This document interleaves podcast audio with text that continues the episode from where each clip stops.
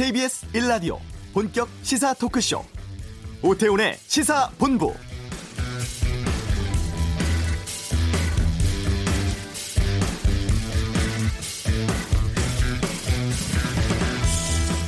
저는 이번에 대통령으로서 이 금단의 선을 넘어갑니다. 제가 다녀오면 또 더 많은 사람들이 다녀오게 될 것입니다. 그러면 마침내 이 금단의 선도 점차 지워질 것입니다. 2007년 10월 남북 정상회담을 위해서 군사 분계선을 걸어서 통과하기 직전에 당시 노무현 대통령 소감입니다. 11년 전 오늘 평양 백화원 영빈관에선 남북관계 발전과 평화 번영을 위해 남북 정상 간에 합의한 14 남북 정상선언 발표가 있었습니다. 총 10개 항으로 이루어진 선언문에는 종전선언 추진, 서해 평화협력 특별지대 설치와 같이 남북 공동 번영과 화해 협력을 위한 실천 방안이 담겼습니다. 지난 9월 같은 장소에서 남북 정상이 핵 없는 한반도를 중심으로 하는 평양선언문 서명을 했죠. 그동안의 여러 차례 합의가 실천되는 날이 하루빨리 오기를 기대합니다. 오태훈의 시사본부 오징어 품귀 현상으로 주문진 오징어 축제가 위기를 맞고 있다고 합니다. 이슈에서 알아보고요. 시사본부의 코너 핫뜨는 청원에서 소개를 한 국민청원이 결실을 이루었습니다. 김정환 기자와 함께 알려드리겠습니다.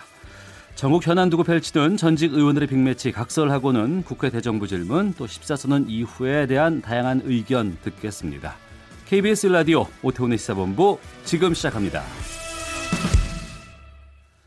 네, 오후를 여는 당신이 꼭 알아야 할 가장 핫하고 중요한 뉴스 김기화 기자의 방금 뉴스 시간입니다. 김기화 기자 어서 오십시오. 안녕하세요. 네. 14선언 11주년입니다. 네. 공동 행사가 북한에서 있죠. 그렇습니다. 방북단이 이제 평양으로 향했는데요. 오전에 도착을 해서 지금 어, 짐을 다 풀었다고 합니다. 한 160여 명 되는데요. 조명균 통일부 장관, 이해찬 노무현재단 이사장 등 6명이 공동 단장이고요. 국회, 지자체, 민간단체 사람들로 구성이 됐습니다. 처음으로 남북이 같이 한, 하는 함께 여는 행사이자 네. 평양 공동선의 첫 이행 사업이기 때문에 그 음. 의미가 더 크다고 할 수 있겠는데요. 오늘 오후에 이제 과학기술 전당이라는 데가 있대요. 거기를 참관을 하고 환영 공연 만찬한 다음에 내일 오전 본 행사인 뭐 민족 통일 대회를 치른다고 합니다. 네. 그리고 강경화 외교부 장관이 어, 미국 언론과 인터뷰를 했는데 네. 의미 있는 얘기가 나왔어요. 네.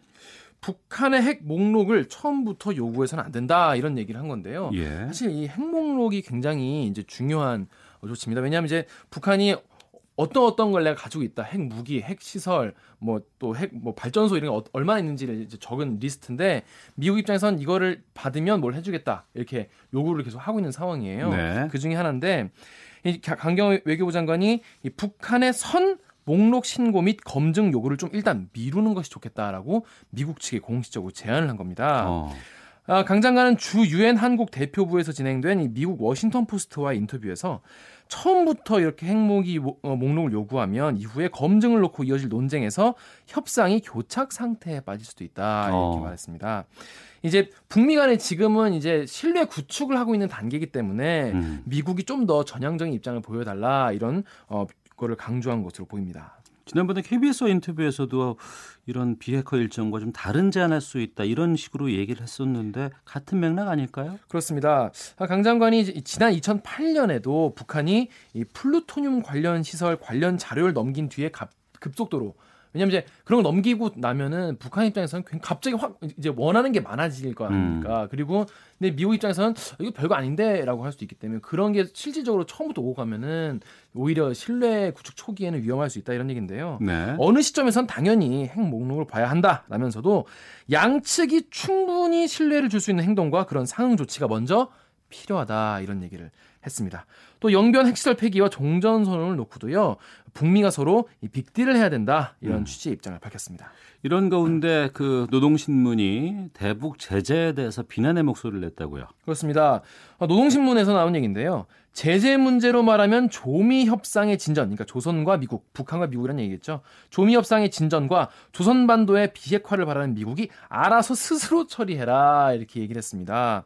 그러면서 미국이 제재를 통해서 얻을 수 있는 건 하나도 없고 불리해질 것은 어, 그를 자신이다라면서 미국의 제재를 해결해 달라고 구걸하지는 않을 것이다. 라고 밝혔습니다. 지난달 유엔 총회와 유엔 안보리에서 밝힌 이 폼페오 장관이랑 트럼프가 다 대북 제재는 그대로 유지를 할 것이라는 얘기를 하지 않았습니까? 예, 그거에 예. 대해서 참으로 그 경직성과 무례함에 음. 경악을 금할 수 없다 이런 어. 얘기도 했습니다. 예. 어, 국내 정치 소식을 좀 짚어보겠습니다. 네. 오늘 국회 대정부 질문이 교육, 사회, 문화 쪽이죠. 그렇습니다. 인사청문 보고서 없이 어, 채택 없이 임명된 유은혜 교육부 장관에 대한 야당의 질타가 지금 계속 어, 이어지고 있는 상황입니다. 어, 첫 질문자로 나선 자유한국당의 주광덕 의원은요 유 장관을 바로 불러서 자녀 교육 문제로 위장 전입한 사람이 교육부 장관 자격 있냐 전문성이 또 부족한 거 아니냐 그리고 차기 총선에 출마하는 1년짜리 장관 아니냐 이게 사실은 핵심 의혹이었지 않습니까? 예. 이거를 압축적으로 계속 따져 물었는데요. 유 장관은 이 자리에서도 위장 전입은 사과하면서 명문 학교를 진학하려는 건 아니었다라고 했고요. 총선 출마 여부에 대해서는 현재는 교육부 업무에 집중하겠다. 그리고 죄송합니다. 교육부 장관 업무를 제대로 하지 못한 사람이 총선에 당선될 수 있겠냐라면서 사실 즉답을 피했습니다. 네. 아, 관련 질문을 또 이낙연 총리도 바- 받았거든요. 그래서 국회 동의 없이 임명된 거는 유감스럽게 생각하지만 법에 허용된 범위 내의 인사였고 원래 모든 인사에는 이의가 따르기 마련이다라고 음. 답을 해서 또 넘어갔습니다. 여야 간의 기싸움이 오후에도 계속 이어질 것 같습니다. 네.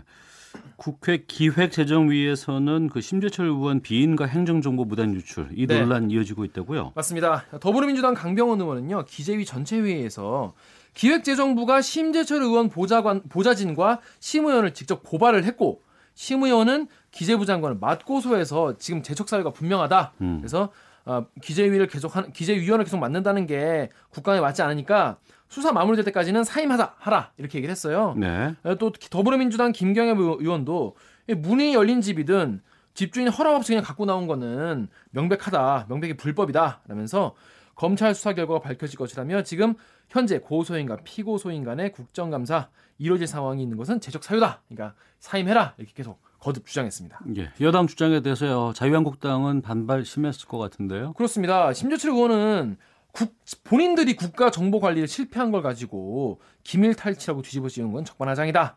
문제를 지적하니까 뒤늦게 일부 메뉴를 차단하고 본인은 불법 침입도 아니었기 때문에 사임하라는 건 얼토당토한다 얘기했고요. 또 엄영수 의원도 서로 지금 맞고소한 상황이지 않습니까? 네. 그러니까 사임하려고 하면은 기재부 장관부터 사임해라 이렇게 또 맞받아치게 됐습니다. 네.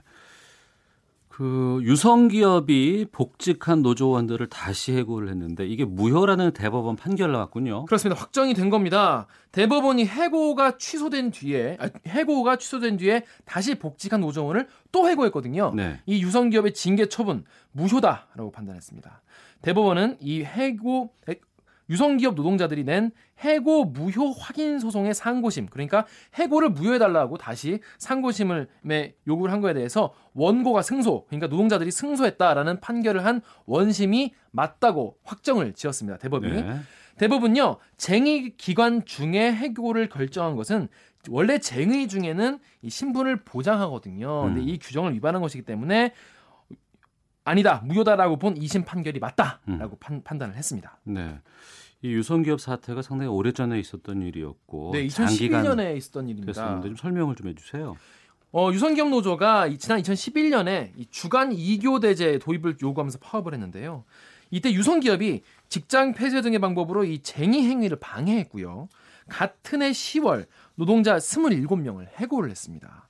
이후에 이 절, 재판에서 이 절차상 문제로 해고가 무효다라는 판결이 나왔는데 그래서 회, 회사가 2013년 5월에 이들을 복직을 시켰거든요. 근데 같은 해 10월에 또 징계위를 열어서 노동자 11명을 또 재해고를 한 겁니다. 당시에는 이 조합원의 찬반 투표를 해가지고 2012년 3월부터 시작된 쟁의가 이어지던 때였거든요. 그래서 원래는 어, 재판에서는 쟁의 기간에 이루어진 2차 해고가 쟁의 기간 중에 인사 조치를 할 수 없다라는 단체 협약을 위반한 것인지 아닌지가 쟁점이 됐었는데 예. 1심에서는 쟁의 행위가 1년 이상 지- 지속이 됐기 때문에 이거는 정당한 쟁의가 아니다. 쟁의 자체가 문제가 있다. 음. 그러므로 문- 해고가 문제 없다. 라고 회사 편, 회사의 손을 들어줬는데 2심에서는 쟁의 행위가 정당하고 이 기간 중에 해고 의결은 징계 절차상의 중대한 하자다라고 무효라고 판단한 바가 있습니다. 알겠습니다. 김기혁 기자였습니다. 고맙습니다. 고맙습니다. 자, 이 시각 교통 상황 살펴보겠습니다. 교통정보센터의 윤여은 리포터입니다. 네, 곳곳에 작업과 돌발 상황이 자리 잡고 있습니다. 서울 외곽 순환고속도로 구리에서 판교 쪽, 광암 터널 부근 3차로에서 승용차 사고 처리 중이라 1km 구간에서 여파받고 있고요. 반대 판교에서 구리 쪽은 작업 때문에 하남 분기점에서 토평 쪽으로 6km 정체입니다. 청주 영덕 고속도로 청주 쪽도 작업 때문에 보은에서 회인 쪽으로 2km 가량 밀리고요. 반대 영덕 쪽은 문희 부근 1차로에서 작업을 하고 있어서 청주 분기 시점부터 6km 정체입니다. 중부내륙고속도로 창원 쪽도 작업 때문에 여주분기점에서 감곡 사이 6km, 또 괴산나들목 일대에서 5km 정체입니다. 남해고속도로 부산 쪽은 진주분기점 2, 3차로에서 적재물 처리 중이라 1km가량 밀리고요. 경부고속도로 부산 쪽은 한남에서 서초와 죽전에서 수원, 또 기흥 휴게소에서 동탄 분기점까지 차가 많습니다. KBS 교통정보센터였습니다.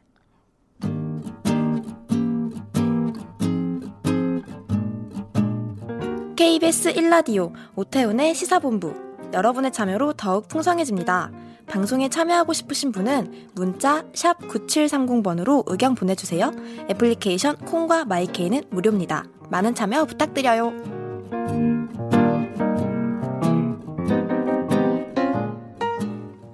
오늘부터 강원도 강릉 주문진에서는 오징어 축제가 열립니다. 축제하면 여러 가지 행사들이 있죠. 근데 오징어 맨손 잡기 체험 행사를 올해는 오징어 대신에 멍게, 광어 등으로 대체한다고 합니다. 오징어 품귀 현상이 심각하다고 하는데 이에 대해서 국립수산과학원 김종진 박사와 함께 말씀 나눠보겠습니다. 안녕하십니까? 네, 안녕하십니까. 국립수산과학원 김종진입니다. 예. 뭐 요즘에 오징어가 귀하단 말 들었고요. 뭐 금징어라는 말까지도 나오던데 요즘에는 아예 없어서 없을 무자 써서 무징어라고도 한다면서요? 네, 저도 생소한 말이긴 합니다만 예. 많이 알려졌다시피 오징어 어획량이 크게 감소하고 있고 어. 올해 들어서도 생산 부진이 지속되면서 현재까지 지난해에 비해서 절반 수준에 그치고 있는 상황입니다. 예. 요즘은 재미있는 줄임말이나 신조어가 많이 생겨나는데 무징어는 어, 우리 어업인분들을 포함한 국민들의 씁쓸하고 안타까운 마음이 묻어나는 단어인 것 같습니다. 예. 문어는 낙지에 비해서는 저렴하고 쉽게 접할 수 있어서 오징어를 참 많이 좋아했었습니다. 과거에는. 그런데 이렇게까지 좀 귀한 상황이 왔는데요. 이런 현상이 언제부터 시작된 것인지 상황이 얼마나 안 좋은지 좀 알려주세요. 네, 국내에서는 이제 오징어라고 부르는 어종이 차로징어라는 종인데요. 네. 차로징어 연간 어획량이 1990년대와 2000년대 초반까지만 해도 저희가 약 20만 톤 정도를 잡았었거든요. 예, 예. 근데 2005년 이후부터는 이게 점진적으로 이제 감소하기 시작을 했습니다. 그래서 음. 특히 최근 3년간 어획량이 급격한 감소 추세를 보이고 있는데요. 네. 2015년에 15만 톤, 어. 또 16년에 12만 톤, 그리고 지난해에는 8만 7천 톤까지 감소한 상황입니다. 어. 또 문제가 더 심각한 것은 국내에서 오징어 이제 생산량이 낮은 그 한억이라고 하는 예. 2월에서 8, 2월에서 7월 정도까지 어. 원양산 오징어가 이제 국내에 반입이 되면서 예. 시장에서의 수요를 충족시켜 왔었는데 음. 원양산 오징어의 생산 같은 경우에도 13년에서 한 15년까지만 하더라도 14만 톤 수준이었는데요. 네. 어, 16년도하고 17년도 같은 경우에는 각각 2만 톤, 4만 6천 톤까지 크게 감소한 상황입니다. 네. 예전에는 회를 먹어도 오징어는 서비스로 주기도 했었어요, 예전에는. 근데 네, 요즘에는 맞습니다. 지금 생물 오징어는 보기도 힘들고 또 마트에서 봐도 오징어를 사기도 겁이 나고 겁이 나고 그 마른 오징어도 요즘엔 한 축으로 파는 경우를 거의 뭐 보지 못한 것 같은데 이 네. 일반인들 밥상 풍경도 좀 완전히 바뀌지 않았을까 싶기도 하거든요. 네, 오징어 생산량이 감소한 반면 가격은 많이 아시겠지만 크게 올랐습니다. 네. 어, 농수산식품 유통공사에 따르면 지난달 냉동 오징어 가격은 킬로그램당 12,600원으로 2년 전 동기에 뭐 6,800원 정도보다 두 배 가까이 올랐습니다. 네. 또제 개인적인 경험을 또 말씀드리면은 저도 최근에 마트에서 음. 낱개로 포장된 마른 오징어를 이렇게 집어 들었다가 예. 가격을 보고는 8,000원이라는 가격에 놀라서 어, 한 마리에. 다시 내 네네 어. 다시 내려놓은 적이 있었는데요. 그 순간에 오징어와 같은 이런 주요 수산물의 생산량 변화가 우리의 밥상 풍경이나 식 감과 같은 우리 삶의 모습을 바꿔놓을 수 있겠다는 그런 이제 사실을 실감을 했습니다. 오징어는 이제 다양한 요리의 재료도 쓰이지만 특히 오징어를 건조시킨 마른 오징어는 맥주 안주로 대중적인 인기를 끌어왔었는데요. 그럼요. 어, 몇, 네, 몇 년 전부터는 이제 치 킨하고 맥주를 가리키는 치맥, 어. 또 피자와 맥주를 가리키는 피맥에 대한 선호도와 인지도가 상대적으로 많이 높아진 것 같습니다. 예. 하, 오징어 땅콩 이런 것들도 많이 좀 비싸지지 네, 네, 않았을까 맞습니다. 네. 싶기도 한데. 근데 오징어가 왜 안 잡힐까 살펴볼까 하는데요. 이게 남획 때문인 것인지 아니면 요즘에 해수 온도가 많이 올라갔다고 하는데 이것 때문인지요. 네, 말씀하신 그 과도 어획과 수온 상승을 포함한 다양한 원인들이 오징어 어획량 감소에 복합적으로 영향을 주고 있는 것으로 저희가 판단을 하는데요. 네. 여기서는 이제 세 가지 원인을 말씀드리겠습니다. 먼저 북한 수역에 지금 중국 어선들이 그 과도어획을 하고 있는 부분인데요. 네. 어, 중국은 북한하고 이제 민간 협정을 맺어가지고 어. 2000년대 중반부터 북한 수역에 들어가서 오징어 조업을 하고 있습니다. 예. 어, 북한 수역은 이제 가을철 오징어가 우리 바다 쪽으로 이제 내려오는 그 길목에 위치하고 있기 때문에 음. 중국 어선들이 그 위쪽에서 네, 과도 어획을 하게 되면은 네, 국내 어획량 감소에 직접적으로 이제 영향을 주게 되는 것이죠. 네. 또두 번째로는 주어장인 그 동해에서의 저희 과도 어획하고 불법 조업 부분인데 그 동해 쪽에서 우리 그 오징어를 주로 잡는 업종인 트로로업과 채낚기업이 함께 이제 네. 그 같이 도와준다고 해서 공조조업이라는 표현을 쓰는데요. 예, 예. 네, 이 부분하고 또 어군이 이제 그 오징어는 불빛을 좋아하다 보니까 음. 집어를 하기 위해서 이제 집어 등을 사용을 하는데 예. 요거를 이제 그 법적인 광력 기준치 이상으로 네, 상향을 해가지고 어. 사용을 하는 경우들이 이제 많거든요. 예. 그래서 그런 형태의 또 불법 조업들이 상당 기간 동안 이제 지속이 되면서 또 이러한 이제 그 어획 강도가 강- 굉장히 이제 강한 어법들로 해서 과도어획이 되다 보니까 어. 오징어 자원 상태가 예. 지금은 굉장히 이제 악화된 그런 수준으로 판단이 되고요. 세 번째로는 최근 3년 동안 이제 좀 그 연근해 쪽에서 지속되고 있는 고수온 현상을 말씀드리고 싶은데 고수온은 이제 오징어 어군을 굉장히 넓은 해역으로 분산시키고 예. 또 여름철에 오징어가 우리 바다 쪽으로 네, 동해 쪽으로 이제 그 북상하는 시기를 앞당기거나 또 가을철에 우리 바다로 우리 어장으로 들어오는 시기를 늦추면서 음. 어획 부진의 또 한 가지 원인이 되기도 합니다. 네. 그 말씀하셨던 그 따뜻한 때는 분산해서 해- 이제 헤엄친다고 하셨는데 네. 그러니까 추운 바다에서 찬 바다에서는 오징어들이 막 밀식해서 좁게 몰려다니다가 어, 이 따뜻해지면은 좀 헤엄치는 게 좀 넓어지나요? 네, 거기에 대해서 조금 설명을 드리면요. 예. 그 많은 수산 생물들이 이제 그 모여서 어떤 그 군집을 이루어서 이동하는 형태를 보이는데요. 네. 아, 여기서는 이제 그 각자 흩어져서 움직인다기보다는 큰 군집에서 어. 어. 떤그 작은 군집을 이루면서 흩어지는 형태를 네, 이렇게 생각해 보시면 좋을 것 같습니다. 그래서 오징어 어장은 그 동해 남쪽에 따뜻한 물을 하고 북쪽에 어떤 그 차가운 물이 만나는 저희가 이야기하는 그 전선이라는 이제 지역 예, 예. 그런 이제 해역이 있는데 이러한 전선역에서는 이제 많은 먹이 생물들이 모이게 되고 음. 오징어 어군도 이곳으로 이제 밀집이 되게 되면서 좋은 어장을 형성하게 되는 것인데요. 고수온이 지속이 되면 이러한 전선이 이제 제대로 형성되지 않거나 또 이러한 전선이 굉장히 먼 외해로 이동하게 되면서 어군이 이제 넓게 흩어지게 되고 저희가 이제 그 어획 활동을 할때 네. 오징어를 이제 집어 오징어를 어군을 모으는데 어려움이 생기게 됩니다. 예. 그 해수 온도 상승안이 언제부터 본격화됐고 이게 좀 일정한 상승 추세를 보이고 있는지도 좀 알려주세요. 네, 우리나라 주변 해역에서의 수온은 이제 지난 1968년 이후에 한 50년간 약 1.2도씩 증가하는 것으로 보고가 되고 있습니다. 어. 이는 전 세계에서 같은 기간 동안 0.5도씩 상승한 것에 비해서 굉장히 높은 상승률을 보이고 있습니다.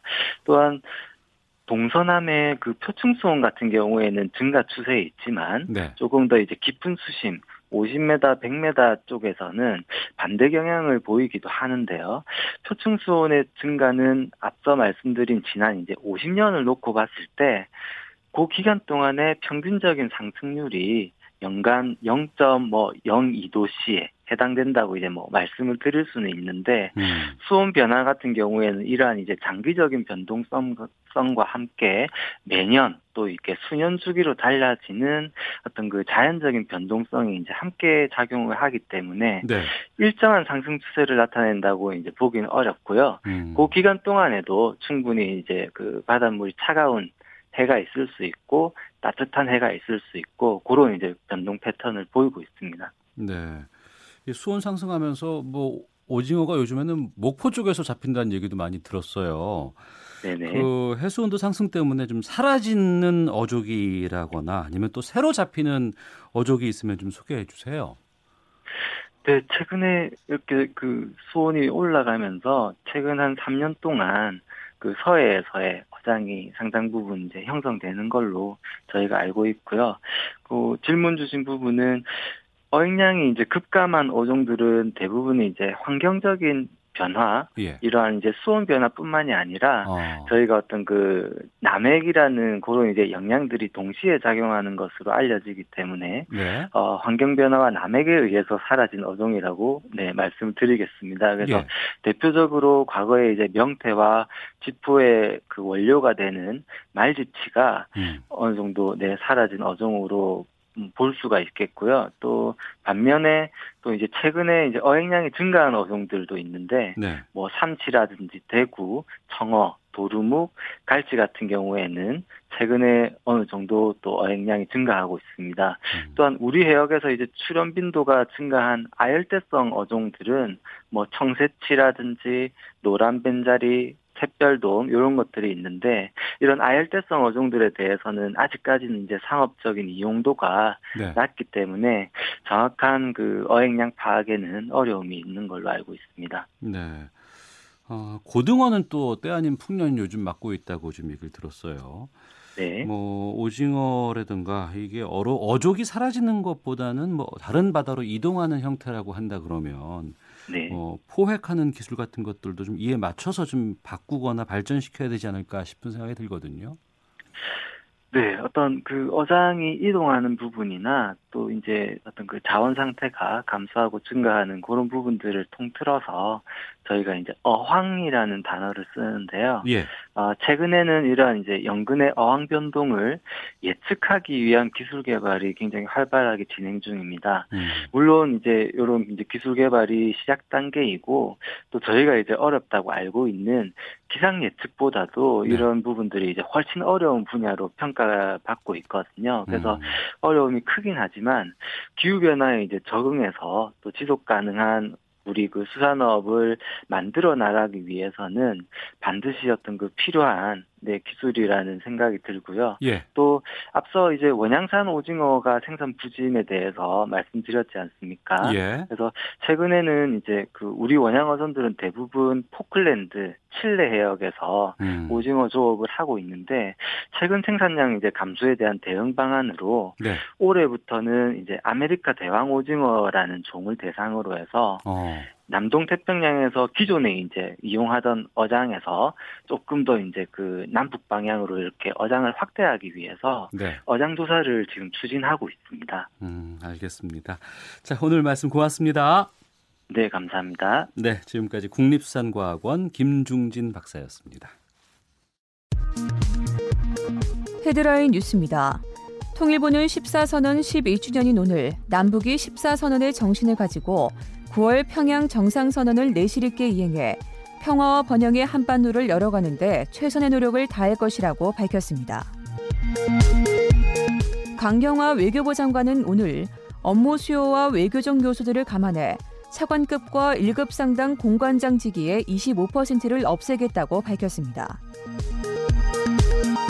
지난해 외교부 공무원 징계의 절반은 성비위가 사유인 것으로 조사됐습니다. 외교부 공무원이 성비위로 징계를 받은 사례는 2014년 한 건이었던 것이 2016년 7건으로 늘었고 올해는 8월까지 4건을 기록했습니다. 최종구 금융위원장이 금융회사의 자의적인 금리 인상으로 서민 부담이 늘어나지 않도록 가상금리 산정 체계를 개선하겠다고 오늘 밝혔습니다. 미국 등 전 세계 11개국의 16개 은행을 해킹해 11억 달러, 우리 돈 1조 2,320억 원을 빼돌리려 한 북한의 해킹 조직 APT38이 적발됐다고 미국 사이버 보안 업체 파이어아이가 밝혔습니다. 지금까지 헤드라인 뉴스 정한나였습니다.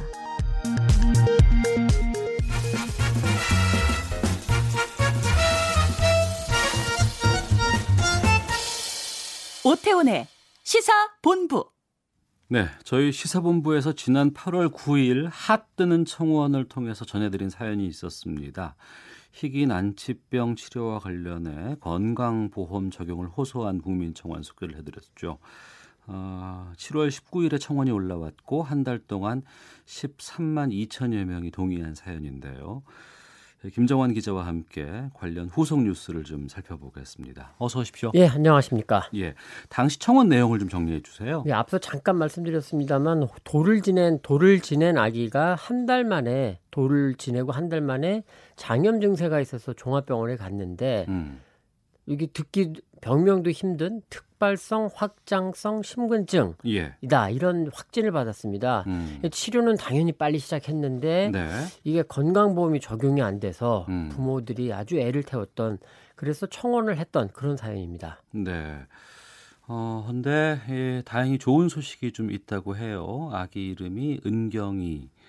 어, 은경이가 치료받고 있는 특발성 확장성 심근증에 건강보험 적용이 확정됐다고 하는데 네.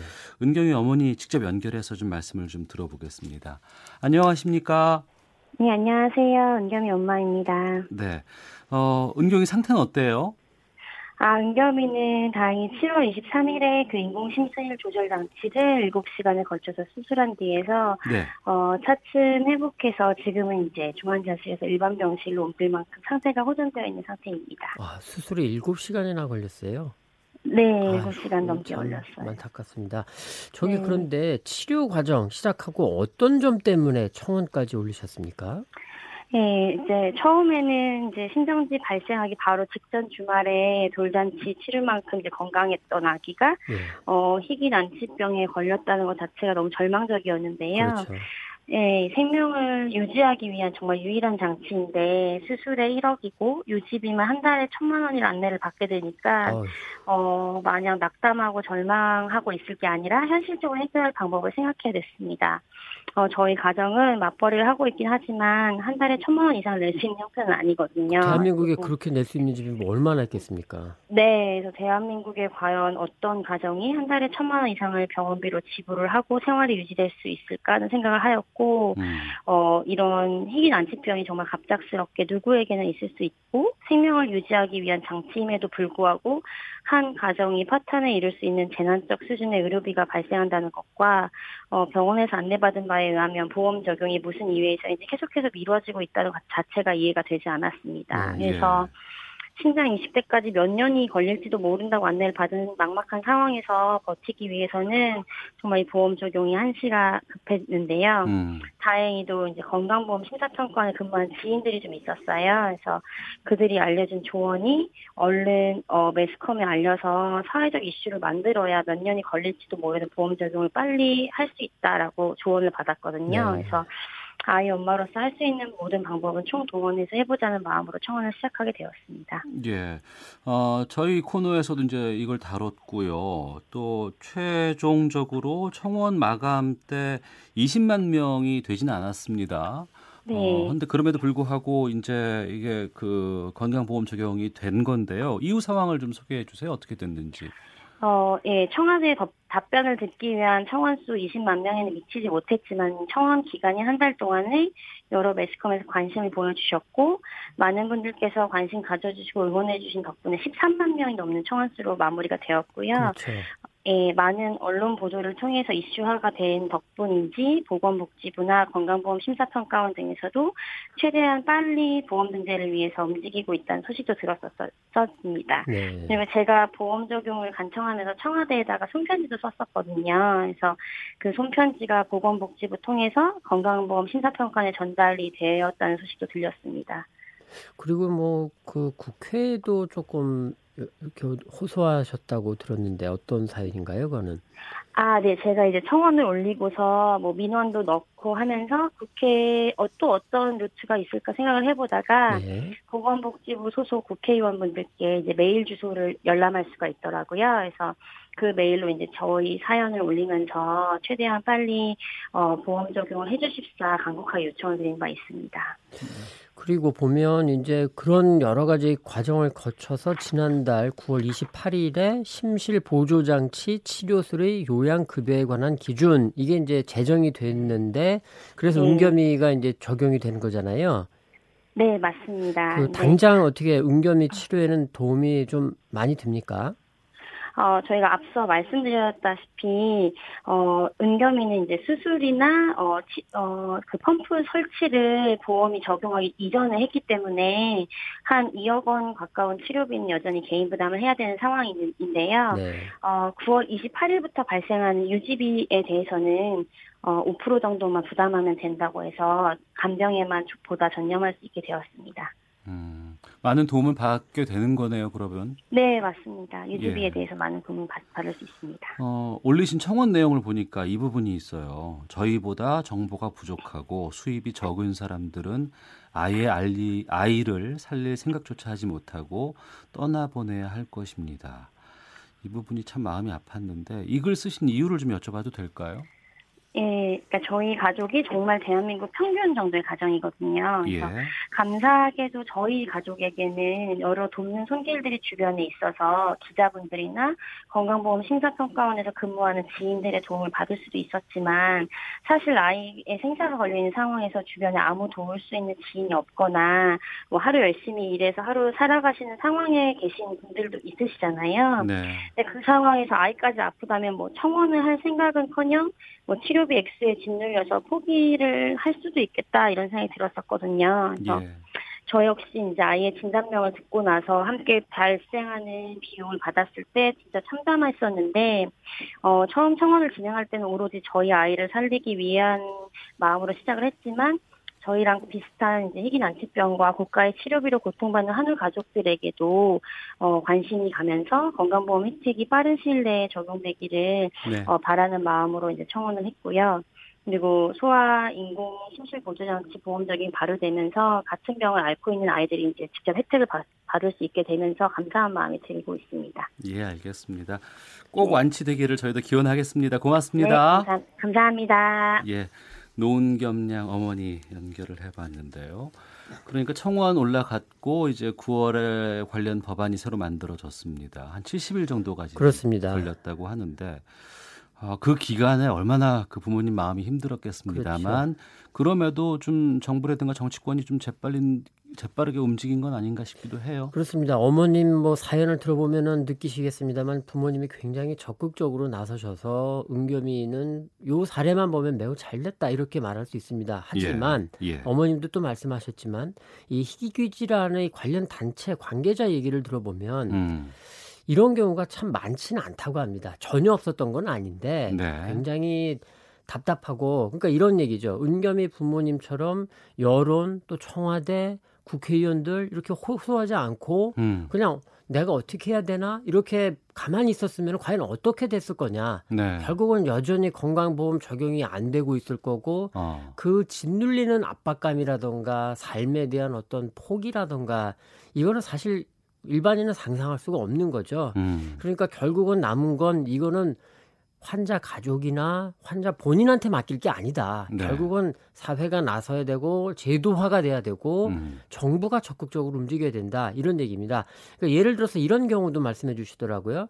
이 정식 허가를 받기 전에 치료약을 쓸 수가 없어가지고 정식 예. 허가 받기 전에 치료약을 쓰려고 싶은 경우가 있다고 합니다. 그런 음. 경우는 오프라벨 의약품이라고 한다는데 네. 이게 신평원에서 오프라벨 사용 요청을 하고 6개월에 한 번씩 환자 상태를 보고해야 되고 그러면서도 막상 건강보험은 적용이 안 된다고 합니다. 엄청 비쌀 거 아니에요? 그렇죠. 이거는. 그러니까 네.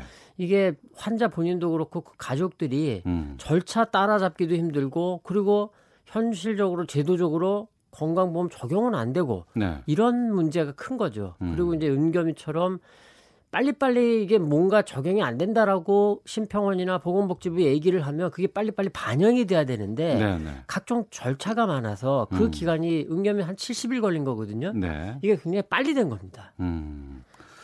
지금 그 은겸이 어머니께서도 너무 답답하고 이게 상황이 힘들다 보니까 이제 이런 국민 청원을 하셨고 그나마 이게 좀 반응이 왔던 건데. 그렇죠. 지금 국민청원 게시판 보면은 이 희귀 난치병과 관련된 글들이 또 많이 있죠. 그렇습니다. 뭐 들어가셔서 희귀라고 검색을 해보시면 쭉 나오는데요. 예. 하루에 거의 한 건씩 올라오는 것 같은. 그러니까 어. 그 10월 1일에 보면 도와주세요. 예. 희귀 난치 질환, 손해 위축증, 어. 불치병 유일한 치료제 보험 적용을 도와주세요. 예. 9월 30일 희귀병 루푸스 질병 관련 음. 9월 29일 희귀병 환우 아빠입니다. 네. 9월 28일에는 무려 3건. 이런 식으로 거의 하루에 한 건씩 이렇게 올라오고 있다. 이렇게 보시면 될 것 같습니다. 왜냐하면 호소할 것이 없는 겁니다. 네. 심평원을 쫓아다녀도 보건복지부를 쫓아다녀도 음. 대답은 딱 부러지게 안 나오거든요. 기다리세요. 네. 뭐 이런 어. 정도밖에 안 되니까 예. 어쩔 수 없이 청원 게시판에 올라오는데 많습니다. 음. 우리 사회가 관심을 가져야 될 부분입니다. 네. 어, 청취자분들의 의견이 좀 들어와 있습니다. 휴대전화 8156 뒷번호 쓰시는 분께서는 어, 앞선 경우에 평균이시라고 하시니까 다행입니다만 실제 평균은 상황이 더 좋지 않은 경우가 대다수일 겁니다. 심평원에 근무하는 지인이 있을 확률도 적고요. 그렇죠. 또 김진호님께서는 그래도 너무 힘드시겠어요. 아이의 쾌유를 빕니다라고 또 이렇게 응원의 어, 문자도 보내주셨습니다. 예산은 한정돼 있고 써야 할 곳은 많은 정부의 고충 뭐 충분히 이해는 합니다. 하지만 또 병원비 걱정 없는 든든한 나라야. 이러한 홍보보다는 나라의 주인인 모든 국민이 누릴 수 있는 실질적이고 또 현실을 놓치지 않는 적극적인 정책도 저희가 좀 기대를 해보겠습니다. 핫뜨는 청원 오늘 어, 김정환 기자와 함께했습니다. 오늘 말씀 고맙습니다. 네, 수고하셨습니다. 예, 오태훈의 시사본부 1부 순서는 여기서 마치겠습니다. 11주년 맞은 14 남북 공동선언의 의미 잠시 뒤 각설하고 2부에서 짚어보겠고요. 또 노변의 시사법정에서는 운명의 날을 앞둔 이명박 전 대통령의 선거 전망 분석해 보겠습니다. 뉴스 들으시고 잠시 후 2부에서 뵙겠습니다.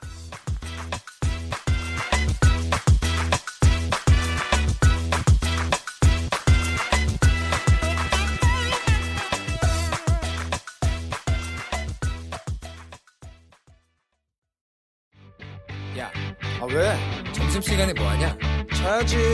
야, 그러지 말고 이거 한번 들어봐. 아, 뭔데? 지금 당장 라디오를 켜봐 나른한 오후 깨울 시사 토크쇼 모두가 즐길 수 있고 함께하는 시간 유쾌하고도 신나는 시사 토크쇼 오태훈의 시사본부 여러 곳을 좀 둘러보려고 지금 생각을 하고 있습니다. 특히 노무현 대통령이 식수하신 그 소나무가 있는데 아주 잘 자라고 있다고 합니다. 한번 가서 둘러보고 아주 잘 키워서 소나무가 상징하는 의미를 남북이 함께 이렇게 나눌 수 있도록 잘 관리해달라고 부탁을 드리려고 생각을 하고 있습니다.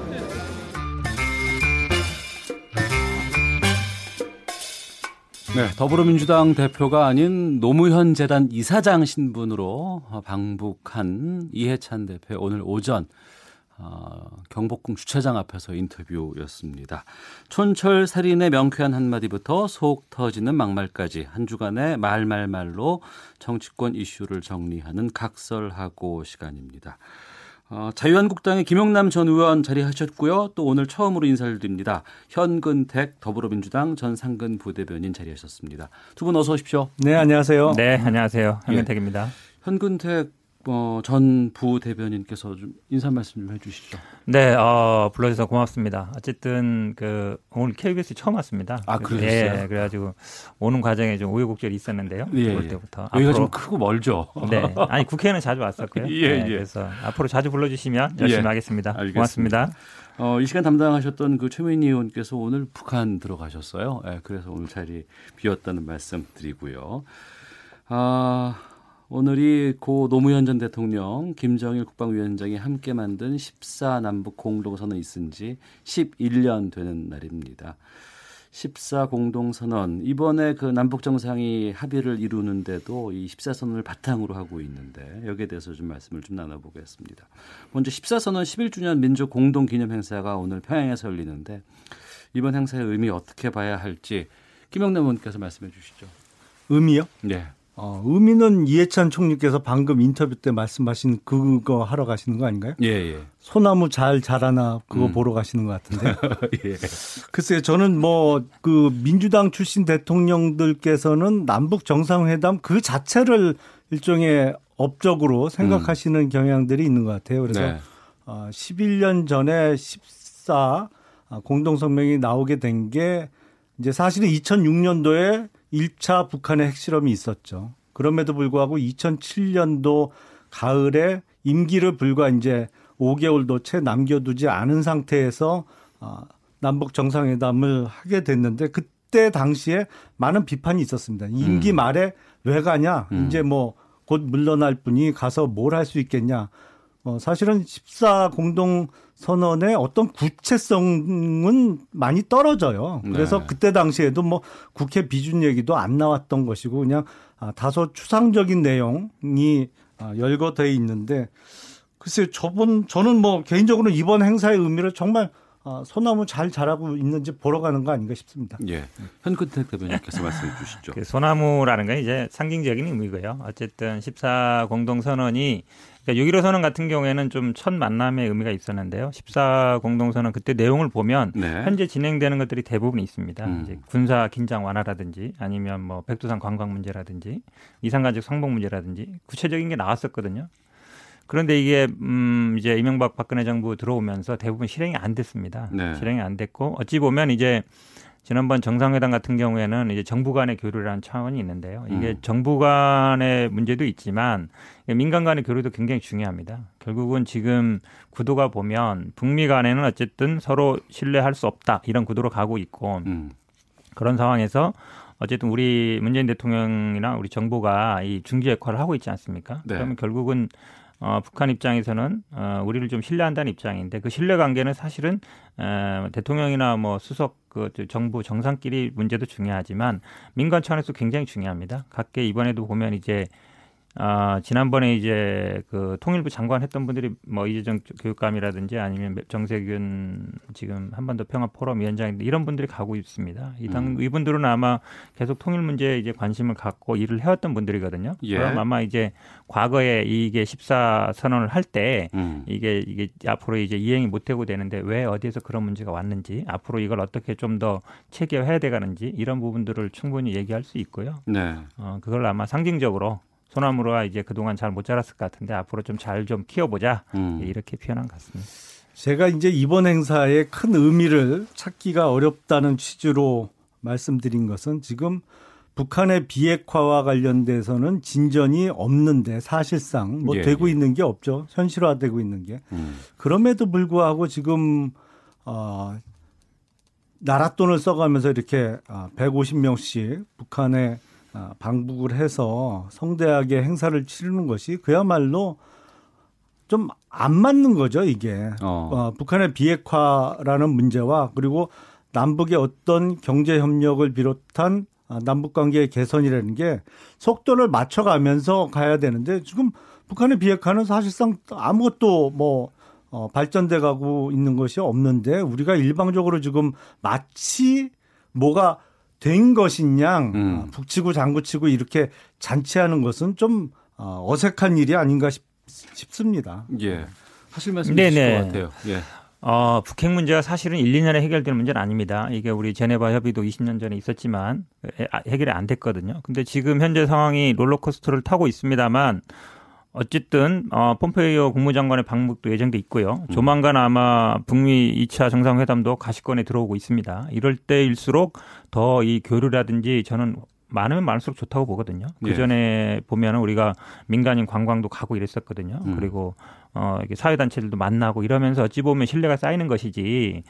아, 단순히 지금 북핵 문제 해결이 어찌 보면 약간 부정에서 약간 긍정으로 이게 분위기가 바뀌는 시점이기 때문에 이럴 때일수록 더 많이 만나야 된다. 예, 예. 예. 그리고 이제 국회뿐만 아니라 민간단체, 사회단체 아니면 아마 그 아까도 말씀드렸지만 전직 장관들이 가면 아마 음. 그 전에 협상 파트너 이런 분들도 만날 거라고 봐요. 예. 그러면 이게 그 동안에 예, 이게 진행된 내역이라든지 이게 앞으로 어떻게 내가든 이런 얘기 충분히 할 수 있다고 봅니다. 그렇다 예. 그러면 더 많이 만나야죠. 만나야 음. 신뢰가 쌓입니다. 기본적으로. 뭐 만나는 거야 만날 수 있지만 앞서 김영남 의원께서 말씀해 주신 것처럼 이게 지금 그 핵 문제가 완전히 해결되지도 않았고 또 이번에 한 150여 명의 인원들이 가는데 뭐 비용이라든가 뭐 이런 것들 인원의 이런 그 규모 같은 것은 어떻게 보세요? 음, 일단은 뭐 개인적인 일정을 가시는 분들이 아니고요. 우리가 네. 기본으로 공식 공적인 일을 하러 가는 겁니다. 그렇다 음. 그러면 물론 세금도 있습니다만 아마 민간 그 남북 교류 기금도 사용되는 걸 알고 있는데요. 그 취지에 가장 맞습니다. 남북 네. 교류 기금이라는 게 남북이 교류할 때 쓰라고 있는 거거든요. 그리고 음. 이 부분이 아마 이제 또 현재 문제 제기는 안 하고 있습니다만 이제 국제 제재 문제도 있는데 이게 아마 뭐 지난번 정상회담도 있고 이런 부분 충분히 이제 뭐 유엔에서도 양해가 될 걸로 보고 있고요. 예. 어, 인원이라든지 아마 이게 그 수행 방법이 있는데 어, 오늘 이렇게 아침에 뉴스 보니까 수송기 타고 가시더라고요. 예. 수송기가 어, 저도 이제 공군 출신이라 수송기 많이 타봤는데 굉장히 시끄럽습니다. 그러니까 음. 편하게 가시는 건 아니고요. 그리고 어, 인원 부분 아마 처음 예정보다는 조금 축소된 걸로 알고 있는데 그래도 기본적으로 각그 뭐 정당이라든지 아니면 다 뭐 시민 사회 단체라든지 뭐 종교 단체라든지 어찌 보면 이제 우리 지, 우리 사회에서 어, 각 분야를 대표할 수 있는 분들이 가고 있다. 이렇게 본다 그러면 저는 뭐 어, 적절한 수준이다 이렇게 보고 싶습니다. 예, 김영남 의원님. 네. 그 앞서서 이제 정권, 그러니까 노무현 대통령 정권 말기에 이제 예. 2007년 이제 하반기에 이제 가시게 됐는데 그 이후에 지난 10년간은 남북 관계가 상당히 좀 경직돼 있었고 예. 또 어, 박근혜 전 대통령 시절에는 뭐 통일은 대박이다 뭐 이런 얘기도 나왔었지만 정작 거기에 대해서 뭔가 이행되거나 뭐 서로 간에 뭐 교류가 있거나 이런 부분 전혀 없었거든요.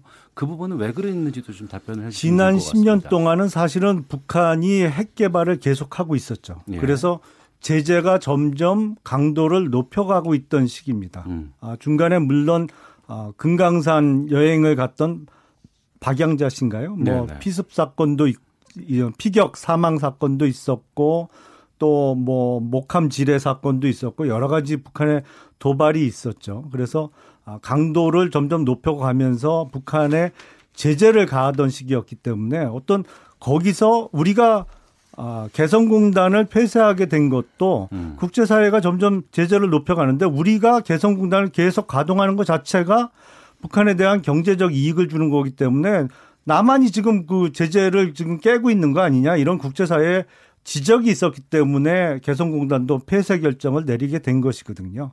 아, 그래서 그 부분에 있어서는 지금 제재를 높여간 결과로 인해서 북한이 이제 대화를 하겠다는 제스처를 보인 것이죠. 그러니까 이게 정권이 갑자기 바뀌어서 뭐, 어, 그렇게 나온 것은 아니고 제재의 결과고요. 네. 박근혜 당시 대통령 시절에 이야기했던 통일은 대박이다라는 것은 우리 중심의 통일, 아, 우리 중심의 통일을 이루어서 북한의 자유민주주의와 자유시장 경제 체제를 아, 집어 넣었을 때 북한 동포들도 생활의 수준이 올라가고 또 남북한이 통일됨으로 인해서 어떤 아, 군사적 긴장감 완화로 인해서 그게 또 경제적으로 플러스 효과를 가져올 수 있다는 의미에서 통일은 대박이라는 이야기를 한 것이죠. 근데 예. 이기에 지금 진행되고 있는 상황은 우리가 기존에 생각하고 있었던 어 자유민주주의의 중심 개념에서 음, 통일하고는 거리가 멀게 지금 진행돼 가고 있거든요. 그러니까 음. 지금 방향성에 대해서 대단히 불안해하고 의문을 품고 계신 국민들께서 많이 계십니다. 그러니까 예. 이게 통일은 대박이란 얘기가 무슨 모 신문에서 북한에서 뭐 지하 자원이 3,200조가 묻혀 있기 때문에 그거 통일되면 다 우리가 개발할 수 있어서 대박이다 뭐 이런 취지 그건 말도 안 되는 얘기예요. 알겠습니다. 아니 3,200조를 당장 개발할 수 있는데 그러면 수백만 명을 굶어 죽게 놔뒀다는 거예요. 그런 그런 그 소위 가짜 뉴스 개념의 대박하고는 거리가 먼 거죠. 예. 현근택 대표님 네, 말씀해 네. 주시죠. 그 말씀을 잘 하셨습니다. 그러니까 이제 와서 가짜 뉴스라 그러는데요. 그 당시에 기억을 가슴어 보면 통일 대박이라면서 무슨 뭐 통일 무슨 위원회도 만들었어요. 굉장히 음. 전국 뭐 국가 조직으로 만들고 또 뭐 각 언론에서 저는 아마 그때 기억이 무슨 700조 이익인가 뭐 된다 이런 얘기를 들었던 것 같아요. 네. 금액은 정확히 모르겠습니다만 그래서 굉장히 이제 언론에서는 굉장히 떠들썩하고 했는데 실제로 진행된 건 없었죠. 그걸 본다 그러면 그 동안에 이제 저는 그 저 박정희 정권을 많이 떠올렸어요. 그 당시에도 어떤 그 칠사 남북 공동 선언을 하면서 어찌 음. 보면 음. 이제 정권의 그 유지 목적으로 많이 이용을 했거든요. 남북 관계를. 어, 그런 어떤 연장선상이었다. 결국은 이제 정치적으로는 이용하지만 실제로 어떤 행동으로 나가지 못했거든요. 네. 이런 면에서 본다 그러면 14 남북 공동, 아, 14 선언이 음. 그동안 어쨌든 음, 이명박 박근혜 정권 9년 동안 오면서 어, 사실상 후퇴했다. 완전히 후퇴했다고 보거든요. 그걸 이제 이번 방북은 그거를 복원하는 의미가 있다. 네. 본다. 그래서 지금까지 이제 보수 야당이 이 남북 관계를 어, 이렇게 선거 과정이라든지 아니면 정치적으로 많이 이제 이용을 했습니다. 하지만 이제 근본적으로 지금 한반도 문제가 기본 근본적으로 흔들리고 있습니다. 기존의 분단 체제가 이제 평화 체제로 가는 국면에 있거든요. 예. 앞으로는 이런 식의 어떤 선거 과정이라든지 음. 정치에 이용하는 현상을 이제 힘들어졌다. 예, 그런 면에서 보면 어, 이 남북 문제에 대한 어, 우리 보수당의 기본적인 인식 변화 가치 변화가 필요한 시점이 됐다라고 봅니다. 예. 최근에 또 이 국회 차원에서의 남북 간의 교류에 대한 얘기들이 많이 나오고 있습니다. 음. 뭐 남북 국회 회담 개최 문제라든가 또 김정은 위원장의 국회 연설 가능성까지도 지금 나오고 있는데 네. 이 부분에 대해서 두 분의 입장 듣고 이제 다음 주제로 가도록 하겠습니다. 김영남 의원께서 먼저 말씀해 주시죠. 글쎄요, 김정은의 국회 연설 뭐 지금 아마 여당이나 정의당을 비롯한 그 범 여권에서는 환영할 것 같고 네. 한국당에서는 반대할 것으로 보입니다. 근데 우리가 지금 어 최근에 남북 정상회담을 세 차례나 하고 또 뭐 여러 가지 그 장면을 잘 연출해서 김정은의 이미지가 많이 개선된 것도 사실이에요. 근데 부정할 수 없는 사실은 김정은은 지금 3대째 권력을 세습하면서 김정은이 집권한 이후에 공개적으로 어, 파악할 수 있는 숫자만 해도 자기 형을 비롯해서 또 고모부였던 사람을 포함해서 그 북한의 고위 그 공산당 간부 중에서도 처형당한 사람만 지금 확인되는 게 354명이에요. 그게 어떤 우리처럼 어, 재판을 거치거나 뭐 제대로 된 절차를 거친 것도 아닙니다. 그래서 그런 어떻게 보면 뭐 어, 지금 지구상에 존재하는 국가 내지는 단체 중에 가장 어, 뭐랄까요 어, 심한 정도가 심한 독재자에게 어, 국회 연설을 허락하는 것이 과연 맞는지 네. 어, 심각하게 생각해 볼 문제 아닌가 싶습니다. 예, 현근택 대표님께서 말씀해 주시죠. 아, 지난번에 이거는 뭐와 비교되는 거냐면요. 우리 문재인 대통령께서 이제 5일 경기장 가서 15만 평양 시민들 앞에 직접 가장 중요한 단어는 비핵화였습니다. 비핵화 그리고 한반도 평화 이 얘기를 꺼내는데 어쨌든 그 북 한하고 우리나라 이제 국회의 지가 좀 다른데요. 우리나라에서는 그렇게 뭐 사람들 동원해서 체육관에서 우리가 올림픽 경기장에서 사람들 모아놓고 할 수는 없는 거 아닙니까? 그런 나라가 아니기 때문에 기본적으로 국회라는 거는 국민들을 대, 대변하는 자리거든요. 국회를 대변하는 자리라 본다 그러면 문재인 대통령이 그런 자리에 섰다라는 건 어, 그 어쨌든 방송으로도 됐고 그럼 당연히 그거에 상응하는 게 우리는 국회입니다. 어, 국회에서 또 지금 야당에서 제기하는 게 과연 비핵화 의지가 있느냐. 그냥 비핵화라는 얘기 아니면 한반도 평화체를 어떻게 할 것인지 분명히 국회에서 연달을 한다 그러면 김정은 위원장이 그런 부분 답변을 안 할 수가 없거든요. 야당도 있기 때문에 의식하고 있고 지난번에 뭐 태극기 부대도 언급했듯이 우리나라에서의 분위기를 알고 있단 말이죠. 그렇다면 국회 연설에서 비핵화 앞으로 어떻게 해나갈 것인지 아니면 평화 체제 어떻게 구축할 것인지 더 나아가서는 이제 남북 간의 어떤 긴장 완화라든지 군축 문제 어떻게 할 것인지 이런 얘기를 할 거거든요. 예, 직접. 얘기를 예. 들어보는 게 낫다. 좋은 기회라고 봅니다. 알겠습니다. 자, 한 주간의 정치권 말말말 짚어보는 각설하고 코너 함께하고 있는데요. 국회에서 오늘도 대정부 질문 계속되었습니다. 오늘은 유은혜 교육부 장관이 처음으로 장관 자격으로 국회에 출석을 했고 또 연설을 했다고 하는데 그 내용 좀 들어보시겠습니다. 위장 전입을 한 사실에 대해서 여러 차례 국민 여러분들께 송구하다는 말씀을 드렸고요. 거듭 위장 전입과 관련된 국민 여러분들의 지적에 대해서는 아프게 받아들이고 거듭 죄송하다는 말씀을 드립니다. 다만 저희 딸아이가 입학했던 덕수 초등학교는 그런 명문 초등학교가 아니었고요. 아니 대통령이 교육부 장관 맡아달라 그랬을 때 고사를 한 적은 있었습니까? 아니면 교육부 장관 감사하다고 열심히 하겠다고 이렇게 했습니까? 사회부총리라는 자리가 얼마나 엄중한지에 대해서 깊이 아, 성찰했고 숙고했습니다. 지적해 주시고 비판해 주시는 부분들은 실제로 부족함을 채우라는 그런 질책의 말씀으로 듣겠습니다. 네, 주광덕 자유한국당 의원 질문에 대한 답변까지 들어봤습니다. 국회의원에서 교육부 장관으로 첫 국회 출석한 모습. 먼저 김영남 의원께서는 어떻게 보셨는지요? 덕수 초등학교에 아이들이 다니고 있는 학부모 입장에서는 엄청 열받겠는데요. 음. 덕수 초등학교를 위장 전입까지 해서 들여 어, 보내고서는 그 학교 명문 초등학교 아니다. 뭐 그런 취지로 얘기해서 제가 알기로는 덕수 초등학교는 사립학교는 아니지만 드물게 초등학교 중에 실내 수영장이 있습니다. 어. 그래서 학생들이 이제 의무적으로 수영을 거기서 배워요. 학교 교내에 있는 실내 수영장에서. 그래서 덕수 초등학교 보내고 싶어 하는 학부모들 엄청 많아요. 뭐 그러니까 유은혜 장관도 저 어디죠? 성공회 교회로 주소 옮겨놓고 보냈겠죠. 그래놓고 이제 와서 그 명문 초등학교도 아니고 그냥 그래서 아니 명문 초등학교 아니면 위장 전입 해서 보내도 된다는 취지예요. 그리고 지금 제기된 의혹 중에 제일 강도가 약한 게 사실은 위장 전입이에요. 이거보다 음. 훨씬 문제가 심각한 거. 예를 들어서 피감 기관 소유 건물에 국회의원 사무실을 계속 쓴 거. 그 과정에서 피감 기관의 직원들이 여섯 명이나 징계를 받았어요. 그 문제 때문에. 그 사람들이 징계위원회 회부되고 그러는 동안에 얼마나 좀 나가 주십사 부탁을 애타게 했겠어요. 그럼에도 네. 불구하고 지금까지도 뭉개고 안 나가고 있는 것 뿐만 아니라 뭐 여러 가지 문제가 있는데 자기한테 보기에 가장 좀 작은 문제로 보이는 위장 전입만 사과를 한 것으로 보입니다. 글쎄요. 교육을 이렇게 맡겨도 되나요? 음. 현 대변인 말씀해 네네. 주시죠. 사실 대정부 질문이 인사청문회 시즌 2가 된 게 아닌가 이렇게 음. 봅니다. 사실은 인사청문회에서 다 나왔던 얘기고요. 위장전입 문제는 본인이 사과한 걸로 알고 있고 그 비관기관 사무실도 본인이 아마 뭐 조만간 정리를 하겠다 이렇게 의사를 표명한 걸로 알고 있습니다.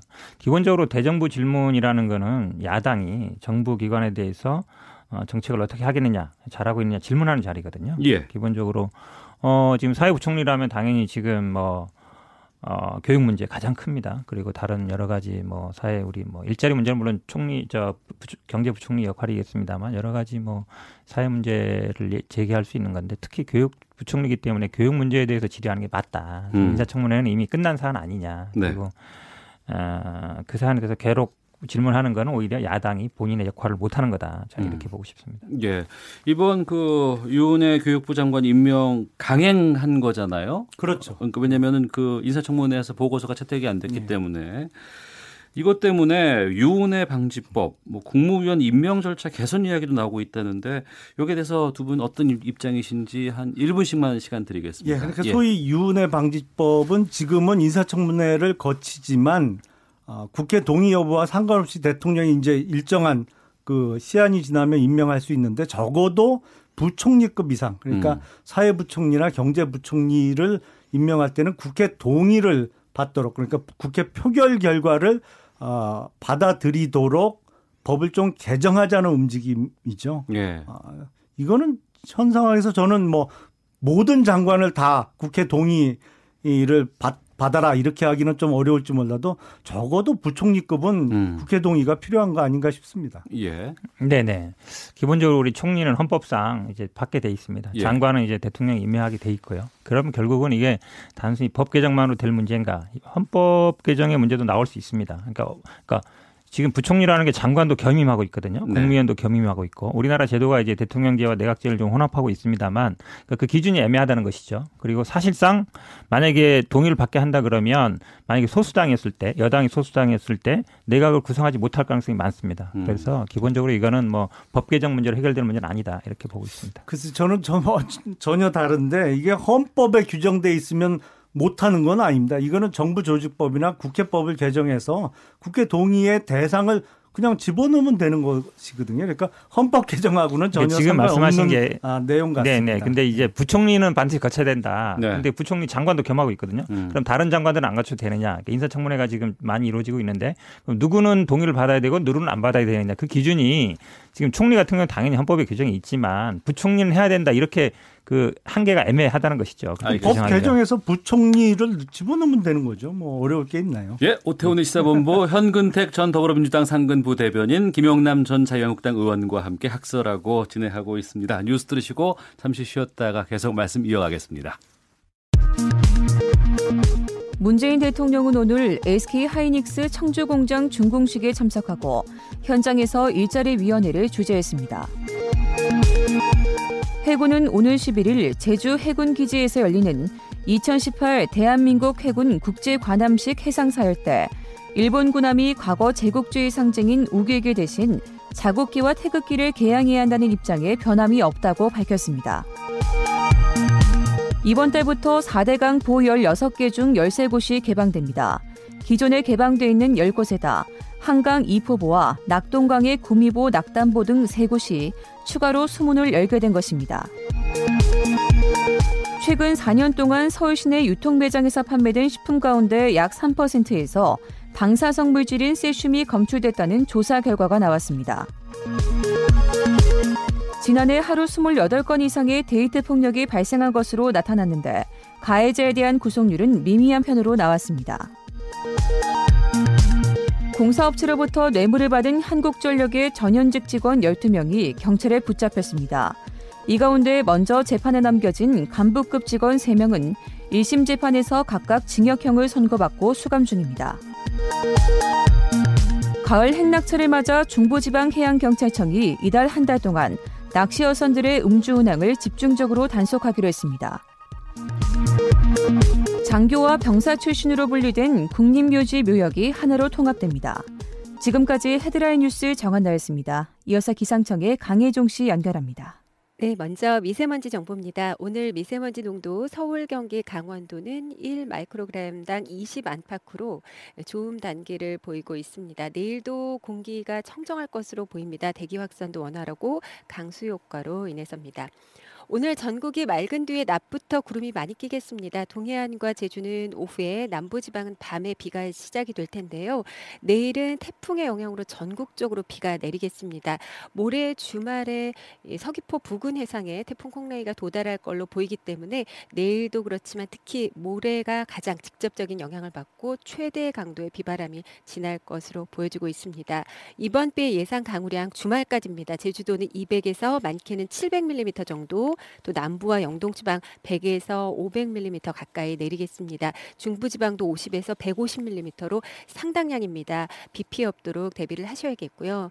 지금 서울도 바람이 강해지고 있는데 오늘은 주로 해안 쪽, 동해안과 남해안 쪽에 바람이 강해지고 제주 쪽까지 강풍이 불면서 모레부터는 전국적으로 바람이 당분간 강하게 불겠습니다. 오늘 낮 최고 기온은 서울 25도 등 21도에서 26도의 분포로 오늘 오늘도 일교차가 크겠습니다. 지금 서울의 기온은 23.9도, 습도는 40%입니다. 지금까지 날씨 정보였고요. 다음은 이 시각 교통 상황 알아보겠습니다. KBS 교통정보센터의 윤여은 씨입니다. 네, 고속도로 작업 때문에 혼잡합니다. 중부 내륙고속도로 창원 쪽 감곡 부근 1차로에서 작업 중이라 여주분기점에서 감곡 나들목까지 6km 구간에서 정체 심합니다. 주변 국도로 우회하시는 게 좋겠고요. 이후 상주 부근 1km 정체도 작업이 있어서입니다. 중앙고속도로 부산 쪽도 작업 중인 만종 분기점에서 1km가량 밀립니다. 경부고속도로 서울 쪽도 인부 부근 2차로에서 작업 중이라 1km 정체고요. 이후 이후 죽전 5차로에서도 작업을 하고 있어서 신갈 분기점 일대 4km 정체입니다. 반대 부산 쪽은 잠원에서 서초와 신갈 분기점에서 수원, 또 동탄 분기점 일대 차가 많고요. 이후로도 작업 여파로 오산에서 남사 사이 1km, 그리고 옥천 나대목과 금강 나대목, 그리고 경주 터널과 건천 휴게소 부근 각각 정체입니다.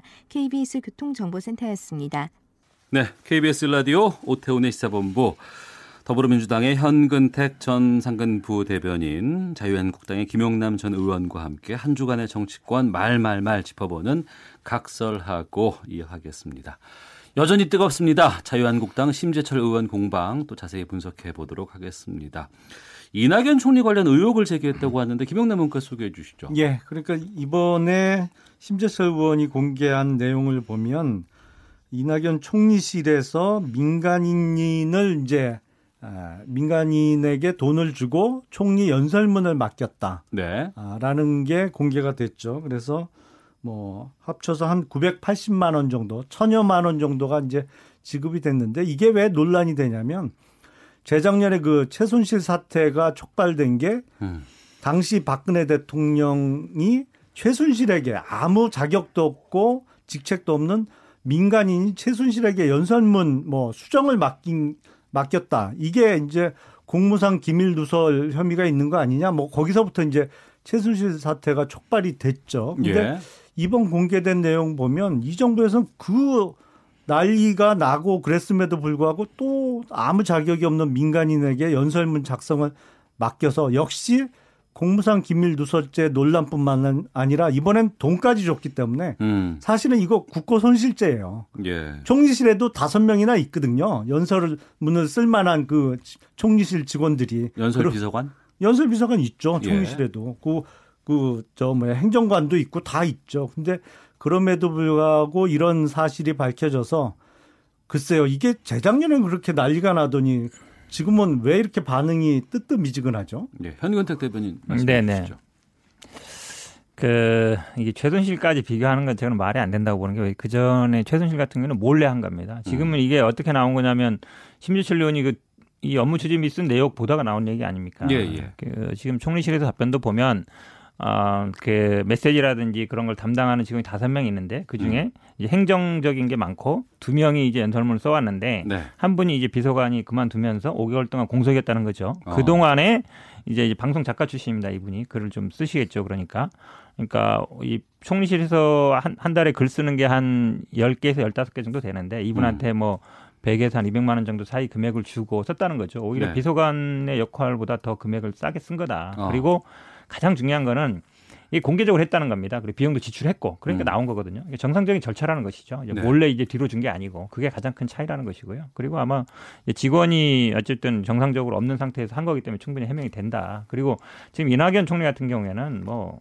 기자 오래 하시고 20년 하셨고 그다음에 대변인 수없이 했습니다. 이분이 국회에서 직접 연설을 하는 거 보면 누구한테 도움 받아서 그 연설문을 작성해야 될 분은 아니다. 기본적으로 음. 그렇게 보고 있습니다. 예, 이 해명에 대해서 예. 남의 도움이 필요 없으면 왜 돈까지 주고 남한테 시켜요? 그건 앞뒤가 안 맞는 말씀이고 아니 정부 예산 쓰지 말고 그럼 본인이 작성을 하셨어야죠. 당연히 연설 비서관을 두는 건 이해를 하는데 이게 지금 그 코에 걸면 코걸이, 귀에 걸면 귀걸이에요. 해석이.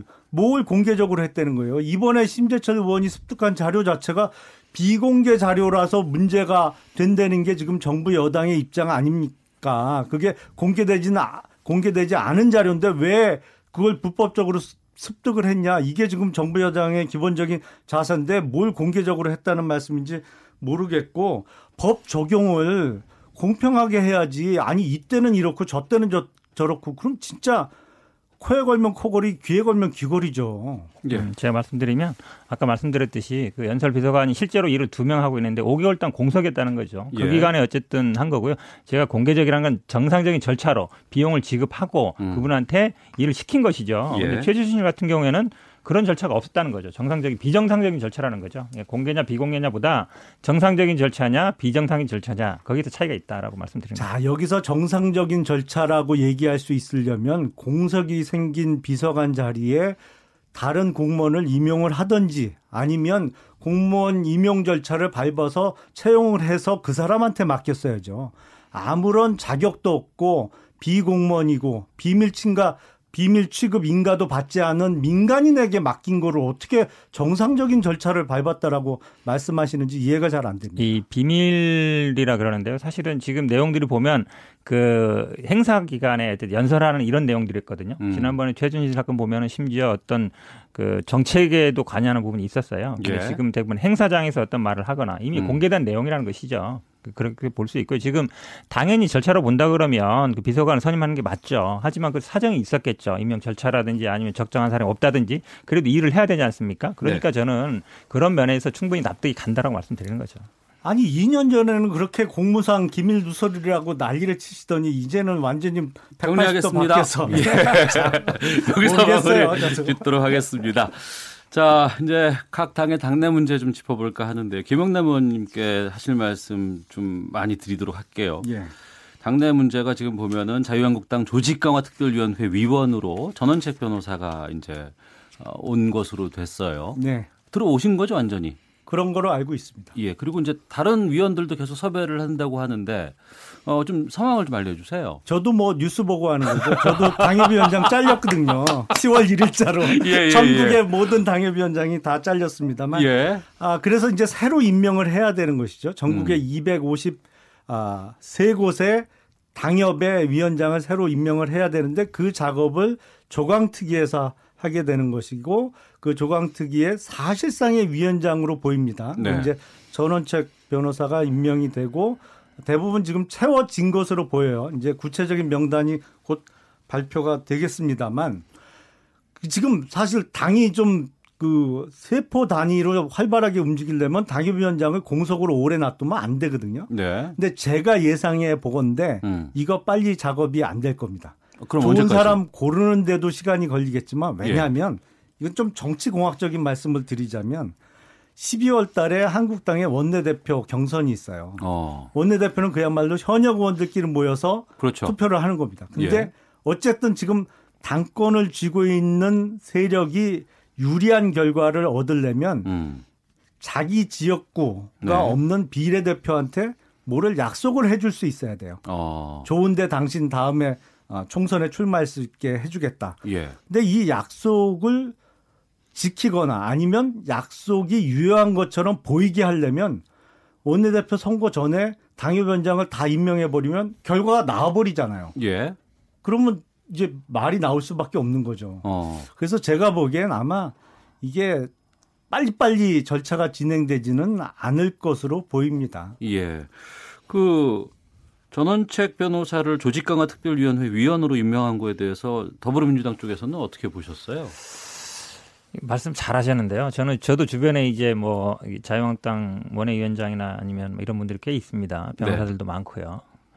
그런데 별로 긴장들 안 하고 계시더라고 보니까. 어. 예, 보니까 언론에서는 굉장히 뭐 칼을 휘두를 거다 이러는데 예, 예.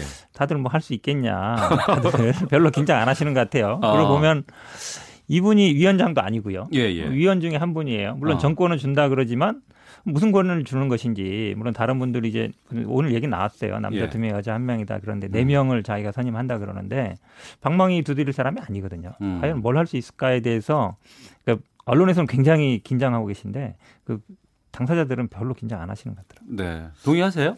글쎄 뭐 긴장을 안 한다기보다는 지금 이게 아직 안개 속이거든요. 그러니까 음. 조광특위 당연직으로 위원장은 사무총장이 해야 되는데 네. 지금 어, 전원책 변호사가 사실상의 위원장으로서의 권한을 행사하겠다. 음. 근데 이게 아직 확정이 안 된 내용이에요. 네, 그러려면 네네. 김용태 사무총장이 자신의 권한을 포기하겠다고 공개 선언을 하든지 음. 아니면 한국당의 당원 당규를 이참에 바꾸던지 해야 되는데 둘 다 안 돼 있는 상황이거든요. 그러니까 예. 자칫 잘못하면 불협화음이 나올 수도 있고 음. 이게 모르겠어요. 그 일부 그 언론에서 인터뷰한 거 보니까 인적 쇄신보다는 새로운 인력을 좀 영입하는 쪽으로 하겠다라고 네. 얘기했는데 저는 그게 좀 이해가 안 되는 게 인적 쇄신이 안 되는데 영입이 가능할까 싶은 생각이 들기도 하거든요. 자리가 있어야지. 그렇죠. 불가분의 네. 관계죠. 근데 좋은 인재를 영입하는 게 결과적으로는 한국당이 인기가 높아서 들어오려는 사람이 많으면 쉽죠. 네. 근데 지금 안 그렇잖아요. 어. 그러니까 이게 지금 기존에 뭐 불과 몇 달 전에 서울시장 후보도 못 구해갖고 막 발을 동동 굴렀는데 음. 그게 지금 민재 영입이 그렇게 쉬울까요? 네. 말씀. 뭐 잘 지난번에 썼습니다만 뭐 잘 쳐내면 되겠죠. 칼 잘 갈아가지고. 그런데 결국은 이 김병준 위원장님이 본인의 할 일을 패스하고 음. 또 어찌 보면 이제 김용태 그 조강특위 위원장이 해야 될 일을 또 패스하고 어찌 그래서 이제 2차 외주도 얘기 나오는데요. 예. 결국은 예. 지금 말씀 잘하셨어요. 다의 정관을 바꿔가지고 음. 그 당원 당규를 바꿔가지고 위원장 자리를 주든지 아니면 그냥 실제로 이걸 어떻게 한다든지 그 김병준 위원장이 뭐그 본인의 역할에 대해서 일부분을 떼준다는 게 아니라 오히려 옥상옥이 돼서 뭐 이러지도 못하고 저러지도 못하고 좀 곤란한 처지 되지 않을까. 아마 다른 위원들도 고민을 할 거예요. 이게 과연 갖다 그냥 덜러리만 서지 않겠느냐, 욕만 먹는 게 아닌가 이런 고민을 좀 할 것 같은데요.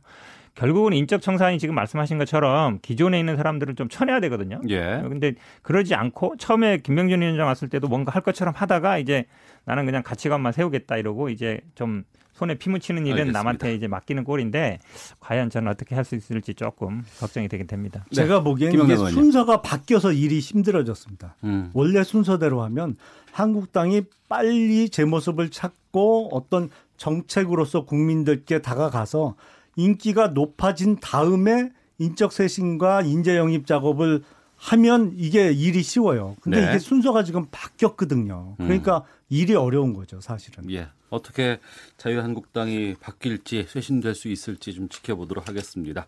오태훈의 시사본부 현근택 더불어민주당 전 상근부 대변인 자유한국당의 김용남 전 의원과 함께 학설하고 함께했습니다. 두 분 말씀 고맙습니다. 감사합니다. 네, 감사합니다.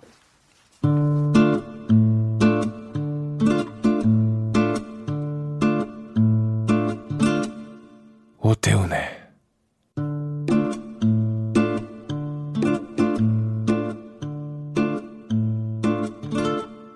시사본부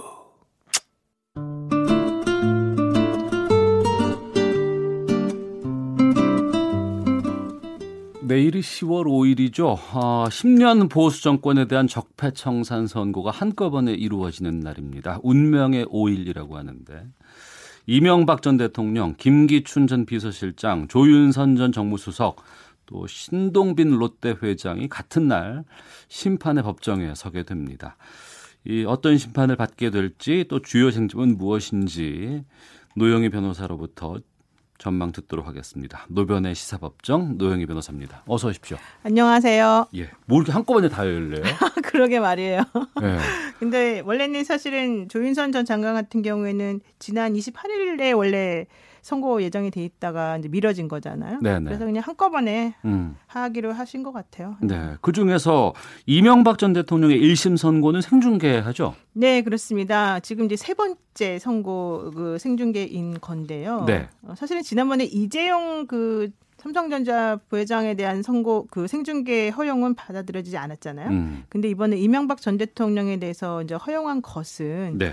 이 공익적 차원에서 이제 전직 대통령이었던 신분에서 벌, 벌인 여러 가지 문제점들이 음. 사실은 사, 그 훨씬 더 비난 가능성이 높다. 네. 근데 이런 식으로 지금 법원에서 판단하고 있는 게 아닌가 싶고요. 예. 이게 박근혜 전 대통령 때도 원래 그 카메라를 이제 법 원에서 그 특별하게 준비한 카메라 네 대가 사실은 이제 그 안에 설치가 되고 왜냐 네. 각 방송사들이 하지 않도록 어. 그렇게 하고 세 대는 이제 원래 그 김세윤 부장을 보여주고 나머지 한 대는 피고인석을 지 켜서 이렇게 보이게 보여주기로 했었거든요. 네네. 네. 그러다가 박 전 대통령이 안 나타났잖아요. 그러니까 보여줄 필요가 없어서 김세인 부장 얼굴만 계속 보여줬어요. 음. 이번 같은 경우에는 이명박 전 대통령 얼굴을 그럼 볼 수 있을 것이냐? 나와요? 안 나온다고 하더라고요. 어. 왜냐면은 그 이명박 전 대통령이 사실 동의하지도 않았었었고 예, 그래서 예.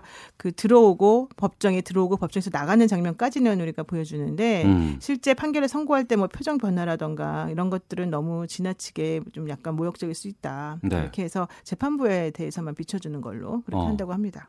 박근혜 전 대통령 같은 경우에는 재판 자체를 거부해버린 상황이잖아요. 그렇죠. 그래서 나오지도 않은 것이고. 그렇죠. 이명박 전 대통령이 나오지 않는 거는 그냥 재판까지도 거부하겠다 같은 맥락으로 봐야 되는 건지 아니면은 생중계에 나오지는 않겠다 뭐 이렇게 얘기를 하는 건지. 그러니까 이명박 전 대통령은 법정에는 나옵니다. 아 나와요? 네, 법정에는 나오는 걸로 지금 제가 얘기를 들었습니다. 어. 근데 그 동안에 사실은 법 이 재판 절차에는 협조를 많이 했던 것으로 지금 얘기가 되고 있는데 예. 근데 이제 문제는 그 본인이 지난번에 의견서도 엄청난 양을 많이 써서 내셨지만은 음. 매우 정치적으로 희생을 지금 당하고 있다라고 생각하고 있기 때문에 네. 사실은 그 박근혜 전 대통령처럼 아예 재판을 거부할 것이냐 이것 논의를 했었다고 해요. 음. 그런데 그렇게까지 하는 거는 옳지 않다라고 이제 내부적으로 판단을 했고 그래서 네. 재판에는 출석을 하는 것으로 얘기를 음. 했고요. 그래서 이번 재판 같은 경우에는 선고는 나올 것 같. 나온다고 얘기했었는데 안 나온다고 하던가요? 그래서 저도 잘 모르겠어요. 제가 알기로는 나오는 걸로 알고 있었는데 예. 어쨌든 그래서 이번에는 아마 나올 것으로 저는 아직까지는 이제 예상을 되고 있고요. 어. 그러면 나왔는데 이제 피고인의 얼굴을 비춰줄 것이냐 예. 이 부분에 있어서는 안 보여주는 것으로 아. 들어와서 앉고 예. 그다음에 재판부가 판결을 선고하고 어. 그 동안에 재판부 얼굴만 보여주고 나중에 이제 퇴정할 때 그때 또 나아가는 모습 보여주고 이런 식으로 할 것 같습니다. 아 그런 장면들은 나오지만 그 그렇죠. 얼굴에 예. 포커스를 맞추진 않을 것 예. 같다. 그렇게까지 하는 건 지나치다라고 하는 게 어. 판사의 생각입니다. 이전 대통령의 형량에 가장 큰 영향을 미치게 되는 게 뭘까 싶은데 다스 누구 건가 이건가 아닌가요? 그렇죠. 사실은 다스가 이명박 전 대통령의 실소유라고 하는 것이 결정이 되어야 예. 그 다음에 예를 들면 삼성으로부터 소송비 대납받았던 것이 뇌물로 인정이 되는 것이고 음. 또그 다스에서 그동안 썼던 비용 같은 거 이런 횡령 자금 한 340억 정도 되는 그 자금에 대해서도 이제 횡령이 인정될 수 있을 것이고 이제 이런 부분이 있기 때문에 당연히 다스 실소유주가 누구냐가 이제 판단을 판단이 돼야 되고요. 예. 그렇게 되면은 사실은 우리 공무원은 1억 이상만 받아도 10년 이상 무기징역까지 가능한 범죄잖아요. 예. 그러니까 사실 특경가법상의 횡령죄라던가 이런 뇌물죄가 상당히 형에 중요한 영향을 미치기 때문에 음. 이명박 전 대통령이 만약에 다스의 실소유주로 인정이 되고 그로 인해서 뇌물죄 같은 것들이 인정이 된다면 어, 제가 봤을 때는 중형이 이제 선고될 수밖에 없지 않나 생각이 중형이라 그러면 대략 어느 정도일까요? 근데 사실 1심에서 그 검찰이 구형 자체를 상당히 약하게 했어요. 예. 구형을 20년 선고 구형을 했었잖아요. 예. 그렇기 때문에 지금 저희 예상으로는 한 15년 플러스 마이너스 뭐 되지 않을까 생각하는데 15년 음. 할 때가 전으로 좀 전 정도, 15년 정도 하지 않을까 생각들 합니다. 그럼 내일이면은 다스의 주인이 누군지 밝혀지는 건가요? 확정은 아니니까. 어. 예, 그게 이제 내일 1심에서 판결이 난다 하더라도 네. 실제 거기서는 이제 일단 임시적으로 판결이 났다라고 볼 수 있는 거고요. 여기에 음. 대해서 음. 상대방 그러니까 서로 다투지 않고 끝내면 확정이 돼서 정해지는 것이고 네. 그렇지 않고 이제 항소를 하겠죠. 음. 제가 보기엔 이명박 전 대통령 지금 무조건 항소를 하실 것 같아요. 네. 그러면은 다시 2심에서 다퉈지게 되니까 1심 판단하고 또 다르게 판단할 수도 있습니다. 음. 그러니까 내일 나오는 것은 이제 어느 정도는 인정받았다. 다스의 실소주가 누구인지에 대해서 그렇지만 그 확정은 아니니까 이제 끝까지 지켜봐야 된다. 이 정도 됩니다. 예. 그러니까 재판에 적극적으로 임한다고 말씀해 주셨잖아요. 네네. 구체적으로 어떤 내용들을 계속해서 지금 이명박 전 대통령 쪽에서는 얘기를 하고 있는 거예요. 그러니까 이명박 전 대통령 측은 좀 특이한데요. 처음에는 엄청나게 적극적으로 부인을 모든 걸 했어요. 네. 하다가 본인의 측근들, 즉 본인의 조카, 뭐 형 이런 사람들까지 전부 다 다스의 음. 실소유와 관련해서 이명박 전 대통령에게 불리한 얘기를 했고 예, 예. 뭐 김백준 정 총무기획관이라든가 여러 그 측근들 최측근들이 전부 다 사실 본인의 의사와 반대되는 말을 많이 했거든요. 음.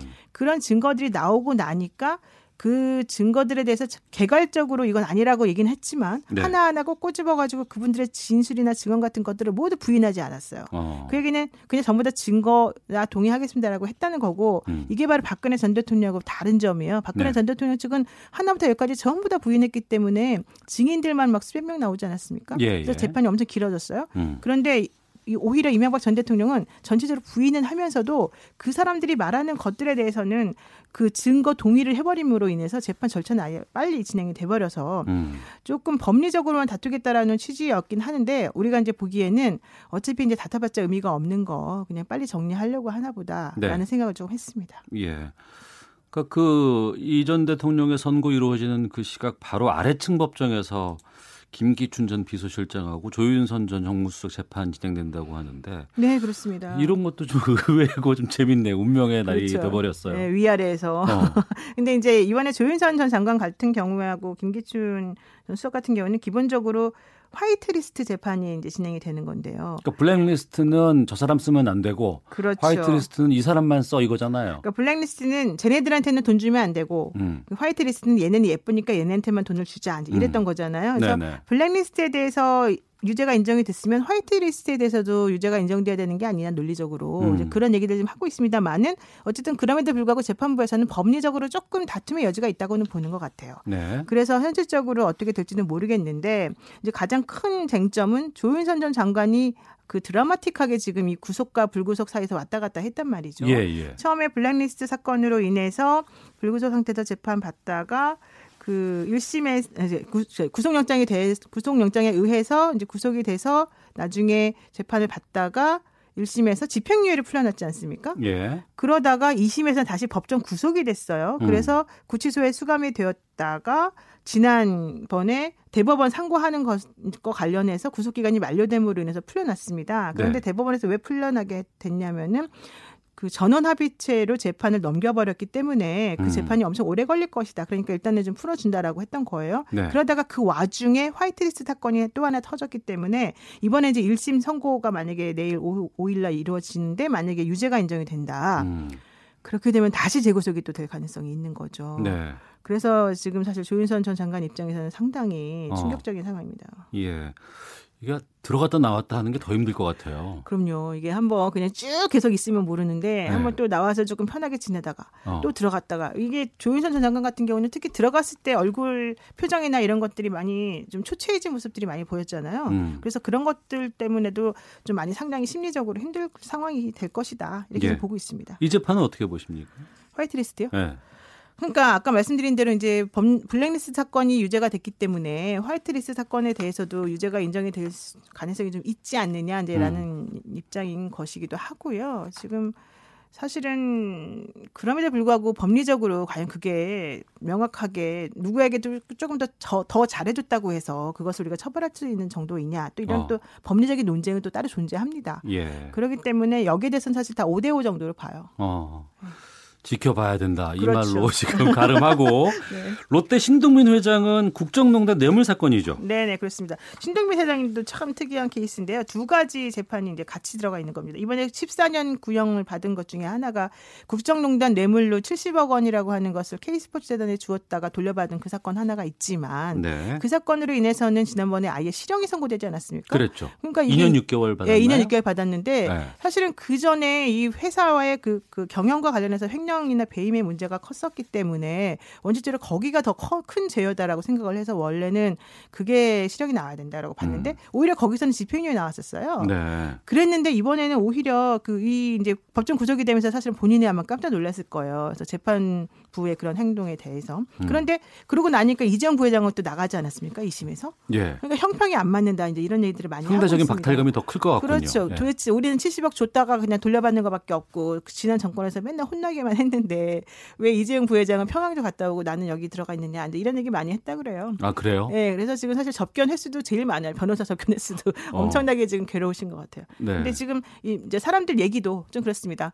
물론 그 국정농단 관련해 가지고 70억 준 건 잘큰 죄이지만 음. 또 이제 어쩔 수 없이 준 부분도 좀 감안해 둬야 되는 거 아니냐. 그렇지만 지난번 박근혜 전 대통령 재판 때 그게 유죄가 인정됐기 때문에 이번에도 유죄는 당연히 인정될 것이다라고 네. 봐요. 그러면은 어, 국정농단 말고 본인의 회사 회사의 그런 관련된 문제 때문에 문제가 된 그 부분하고 같이 합쳐지게 되면은 더 그러면 더 큰 죄를 받을 수밖에 없는 거 아니야? 이렇게 생각하는 부분들이 있고 또 한 부분들은 야 그래도 너무 너무 좀 불쌍하니까 좀 빼줘라 이런 음. 사람들도 있어요. 근데 제 생각에는 집행유예를 빼줘도 될 것 같긴 한데 어 쨌든 간에 이제 결정을 나와봐야 할 것 같습니다. 예.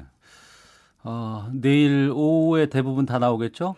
네, 맞습니다. 그런데 저는 여기서도 특히 신격호 총괄 회장에 대한 선고가 매우 궁금합니다. 어. 그분이 이제 94세 정도 되잖아요. 지금 예, 제가 예. 1심에서 사실은 실형 선고 받았어요. 5년. 어, 어. 그런데 그때 연세가 너무 많으시고 확정 판결이 아니라는 이유로 법정 구속을 안 했어요. 예. 그럼 2심이잖아요. 예, 2심에서 예. 만약에 그 형이 그대로 유지가 된다면 그건 그냥 구속인 벌점 거죠. 구속이 될 가능성이 높죠. 어. 근데 만약에 그 연세 그렇게 많으신 분을 법 구치소에 수감하게 된다면 또 어떤 일이 벌어질까 걱정되는 부분도 있어요. 음. 그래서 사실은 이분에 대해서 집행유예가 나올 가능성도 있다고 또 보는 입장도 있거든요. 어. 그러니까 결론은 신격호 회장과 신정빈 회장에 대한 이 판결이 어떻게 나올지가 사실은 내일 정말 재밌는 부분이다 이렇게 말할 수 있습니다. 예. 그 앞서서 이제 변호인 접견 많이 했다고 그 신동빈 회장 같은 경우에 말씀하셨는데 이번에 그 국정농단 주요 피고인에 대한 변호인 특별 접견 횟수가 공개가 됐는데 그렇죠. 이거 좀 소개해 주세요. 지금 변호인 접견 횟수 중에 가장 높았던 부분이 그러니까 가장 많은 사람으로 꼽힌 사람이 지금 신동빈 회장이고요. 예. 그다음에 아마 이재영 부회장 같은 경우는 한 3위 정도 될 겁니다. 음. 지금 그렇게 되고 뭐 장시호 씨 같은 경우도 사실은 상당히 많았으나 어쨌든 그 사람은 그래도 구속되어서 수감된 기간이 더 길었기 때문에 네. 그렇다는 얘기고 오히려 박근혜 전 대통령 같은 경우에는 변호인 접견을 거의 안 하기 때문에 음. 사실은 정말 그 횟수 자체가 상당히 작습니다. 이 얘기는 무슨 얘기냐면 그 아직 미결수인 경우에는 하루에 한 번씩 그 자기 가족이나 이런 사람들을 일반인을 이제 접견할 수 있는 기회가 주어지는데 네. 그게 보통 한 8분에서 9분 사이 정도 이제 그 벽 같은 거 유리벽을 사이에 두고서 접견할 수가 있어요. 예. 그래서 만약에 A라는 사람이 와서 오전에 먼저 접견해 버리면 B는 어. 못 해요. 어. 그래서 한 번씩으로 제한이 되어 있는데 네. 본인이 접견을 원하지 않으면 그 사람 리스트를 딱 구치대 적어 놓고 이 사람들의 신청 안 받습니다 해 버리면 또 못 파요. 음. 그게 바로 박근혜 전 대통령이 한 거죠. 네. 그렇지만 이와 별개로 그 일반 변호사들의 접견은 언제든지 허용이 됩니다. 음. 그래서 월요일부터 금요일까지 저녁 한 6시 정도까지는 아침 9시부터 밤 6시까지 그냥 하루 종일 그 사람과 같이 있어도 되는 거예요. 말하자면. 예. 옛날에 조윤선 전 장관이 그런 식으로 남편하고 많이 했었었죠. 음. 그런데 토요일 같은 경우는 오히려 또 여러 명하고 한꺼번에 또 접견할 수도 있어요. 그게 바로 특별 알겠습니다. 접견입니다. 예. 예. 자, 오늘 말씀 여기까지 듣도록 하겠습니다. 노변의 시사법정의 노영희 변호사와 함께했습니다. 고맙습니다. 고맙습니다. 예. 시사본부 마치겠습니다. 25호 태풍 콩레이 가 올라오고 있다고 합니다. 오늘 밤부터 제주를 시작으로 해서 6, 7일에는 울산, 부산, 독도 해상에 상륙할 예정이라고 합니다. 태풍 피해 대비해 주시고 사고 예방 또 시설물 점검 꼭 해주시길 부탁드리겠습니다. 내일 오후 12시 20분에 다시 인사드리겠습니다. 안녕히 계십시오.